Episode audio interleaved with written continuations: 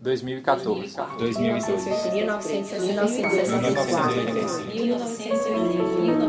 2002. 1910. 11 de maio de 2017. Esse é o Histórias ao Pé do Ouvido, podcast do Acervo Recordança, que nessa temporada se propõe a conversar com os artistas da dança do Recife através de entrevistas concedidas ao acervo no ano de 2016. Nesta segunda temporada, o Histórias ao Pé do Ouvido retoma questões da temporada passada, realizada no ano de 2014.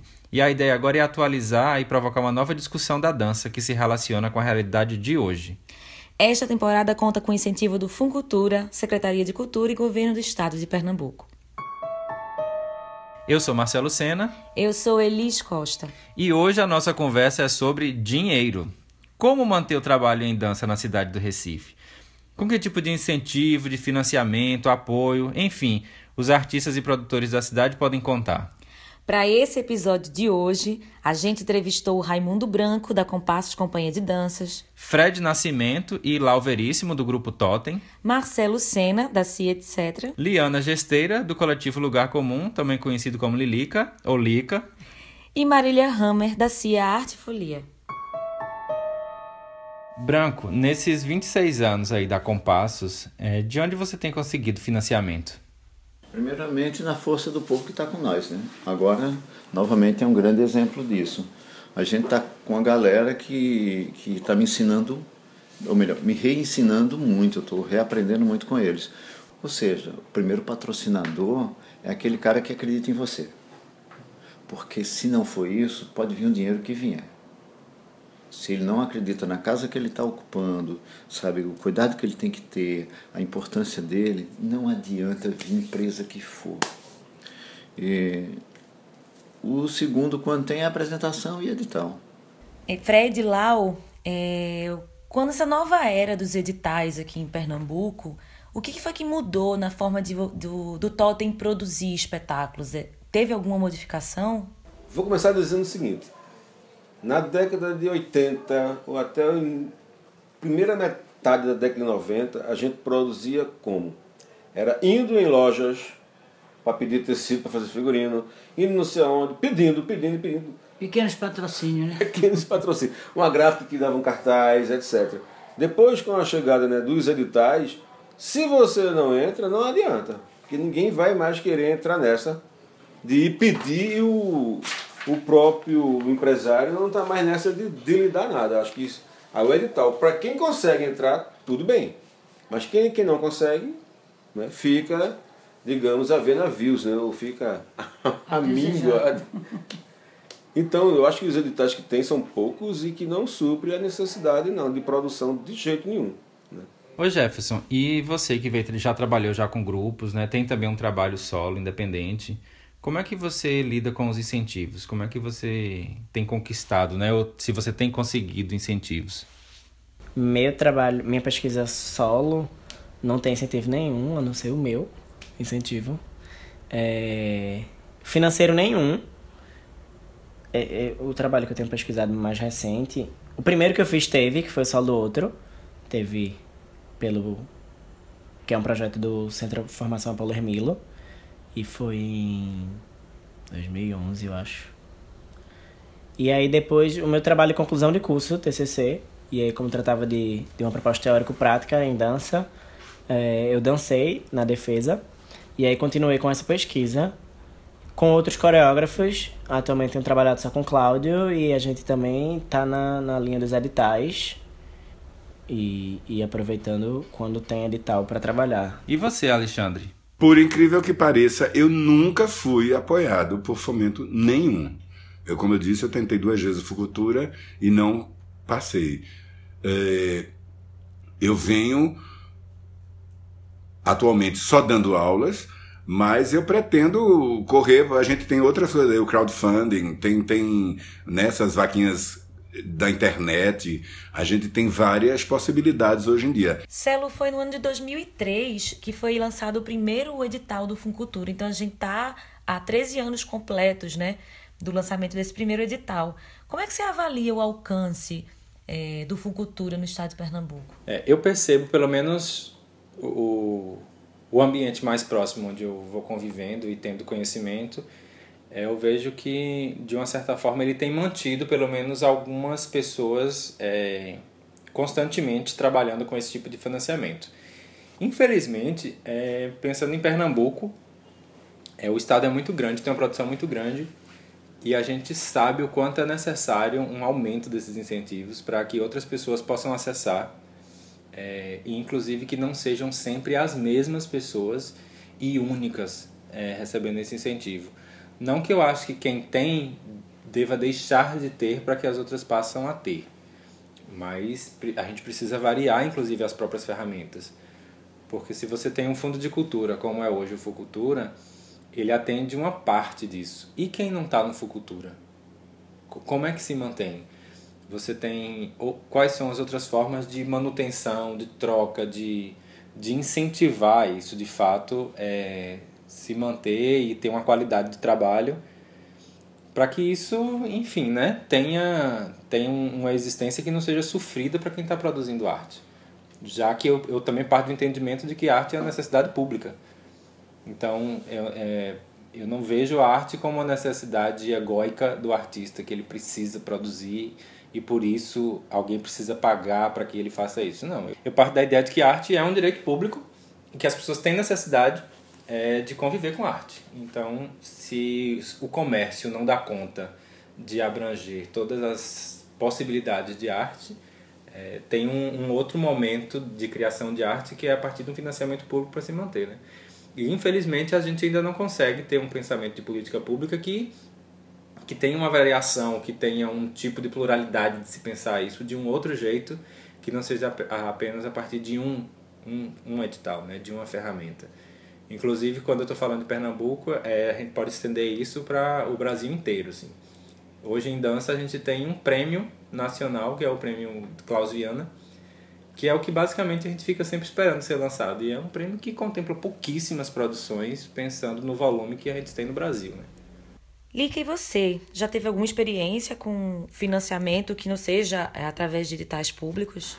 É, eu tenho experimentado muito mais, não comigo, eu tentar sobreviver disso, mas tenho percebido pessoas com quem eu tenho dialogado e trazido para cá, para Recife, pensado formas de estar promovendo é, espaços que essas pessoas possam ser valorizadas profissionalmente, recebendo recursos para estar dando uma oficina ou fazendo uma residência, que elas sejam, ela receba recurso para é, e, é, e que ela consiga receber a sua valoração profissional de forma independente, né? Que não seja ah, ver uma pessoa dar uma oficina que vai ser por um recurso do governo. A gente está cada vez mais no coletivo trazendo pessoas promovendo oficinas que a gente está conseguindo trazer pessoas com passagem, pagando passagem é, e pagando cachê é, pelas próprias inscrições da, das, é, das pessoas nas oficinas. Então, as pessoas estão pagando para ter essas oficinas, para ter essa formação. E isso tem contribuído para perceber que é possível se criar espaços de realizar isso. É, o Coletivo Lugar Comum atualmente tem feito uma estratégia para manter a sua sede, que é promover festas a gente tem promo já a gente a cada dois, três meses o coletivo promove uma festa para arrecadar dinheiro para pagar o próprio aluguel do coletivo, né, do espaço do coletivo. Tem criado estratégias de parceria e de criação de redes que, é, por exemplo, junto com o Recordança, o Recordança está com a sala agora dentro do coletivo, que ajuda a, a manter o espaço do coletivo né, de uma forma maior e também aproxima essa relação né, de, de, de pessoas e atuações é, que têm afinidades na área e também nacionalmente. Assim, temos feito parcerias. Acho que o Contato Improvisação, a rede de Contato Improvisação, ensinou muito, me ensinou muito, ensinou muito ao coletivo a como atuar em rede e como atuar numa relação de troca sem desvalorização, tipo, troca no sentido de que conseguir viabilizar que o encontro aconteça, que alguém vá para o seu encontro, que eu vá dar aula no seu encontro, mas que eu receba um cachê disso. De que formas a gente pode fazer, tipo, não é ir de graça e fazer tudo de graça, mas de que forma pode se construir uma parceria de eu abrir mão um pouco dali, ou diminuir um pouco meu cachê para ir lá fazer aquilo, aquilo acontecer, e isso se tornar uma rede de que as pessoas acabam é, viajando e se conectando e estando em outros festivais e acontecendo em outros lugares e criando né? Por exemplo, criando, participando de criações, se juntando para criar em outros contextos, em contextos que estão tá fora desse lugar. E hoje em dia o crowdfunding é um lugar que está sendo é, visado nessas né? formas que é arrecadação de, é, de dinheiro a partir de doação das pessoas por meio da internet. E é um lugar que tem sido buscado muito pelos artistas, né? De, de forma a sair um pouco né, dessa codependência governamental e mostrar e trazer a sociedade para perto, para uma discussão de valoração também da relação da arte no dia a dia. O começo da, da companhia etc, né, eu acho que os cinco, seis primeiros anos, ela foi mantida com dinheiro do próprio bolso.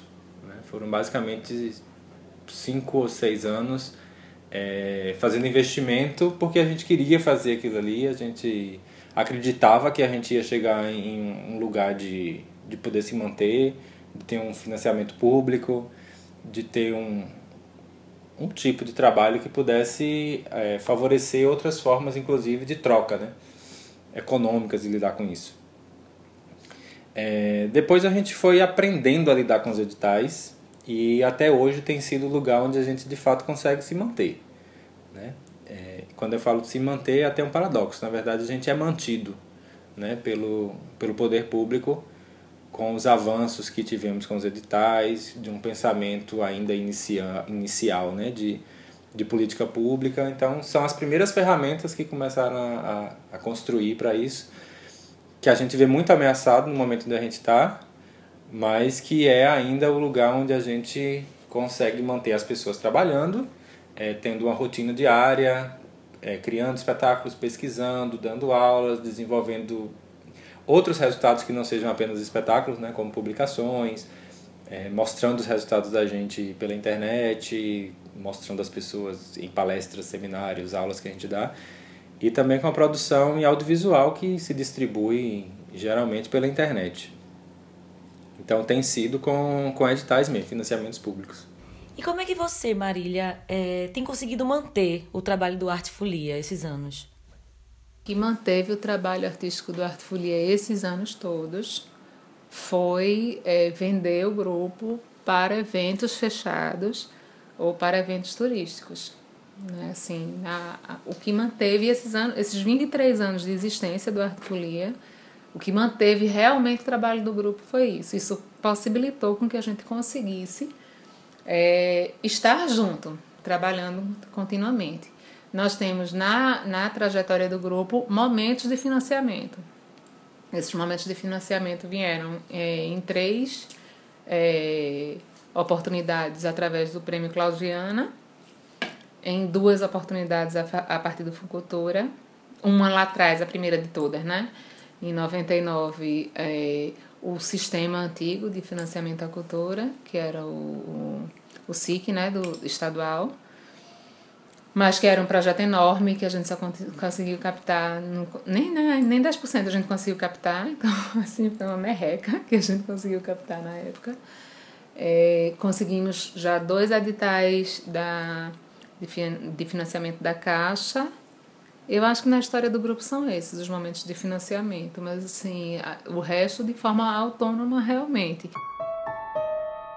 Chegamos ao fim de mais um episódio da segunda temporada do Histórias ao Pé do Ouvido, podcast do Acervo Recordança. O Histórias ao Pé do Ouvido conta com as seguintes pessoas em sua ficha técnica: Coordenação: Elis Costa. Pesquisa: Ailce Moreira, Elis Costa, Ju Breiner, Liana Gesteira e Marcelo Sena. Produção: Taína Veríssimo. Captação de áudio e edição: Marcelo Sena. Entrevistas: Ailce Moreira, Elis Costa e Marcelo Sena. Arte gráfica: Yara Sales. Apresentação: Elis Costa e Marcelo Sena. Realização: Acervo Recordança. Para ouvir mais episódios dessa temporada ou da anterior, acesse pelo nosso site www.recordanca.com com.br E você também pode encontrar esse podcast no iTunes e no SoundCloud. É só procurar por Histórias ao Pé do Ouvido.